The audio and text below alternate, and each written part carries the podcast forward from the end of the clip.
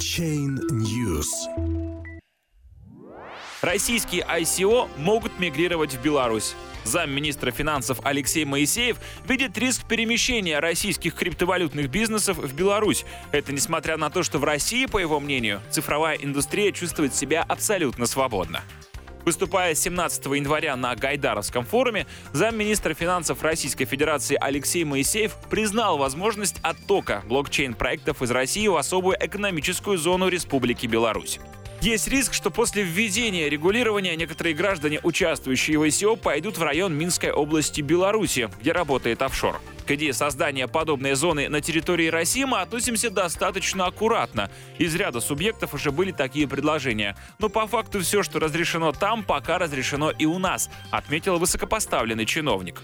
Законы, легализующие криптовалюту в Беларуси, вступают в силу 28 марта. Резиденты особой экономической зоны «Парк высоких технологий» смогут законно заниматься куплей и продажей цифровых валют, а также другой деятельностью в сфере технологий блокчейн.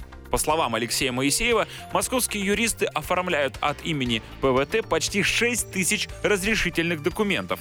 При этом чиновник подчеркнул, что на данный момент добыча криптовалют в России не является объектом налогообложения, а по числу первичных размещений токенов страна вообще является мировым лидером. Пока мы ничего не зарегулировали в России. Но мы, конечно, это сделаем, зарегулируем, если мы преуспеем в этом регулировании и защитим права граждан, которые участвуют в ICO, и таким образом свои сбережения в образе криптовалют направляют на реализацию тех или иных проектов, если мы будем интересы этих граждан как-то защищать, появится определенный риск, что кто-то не захочет не нарушать права граждан и пойдет в тот район Минской области, заявил замминистра финансов.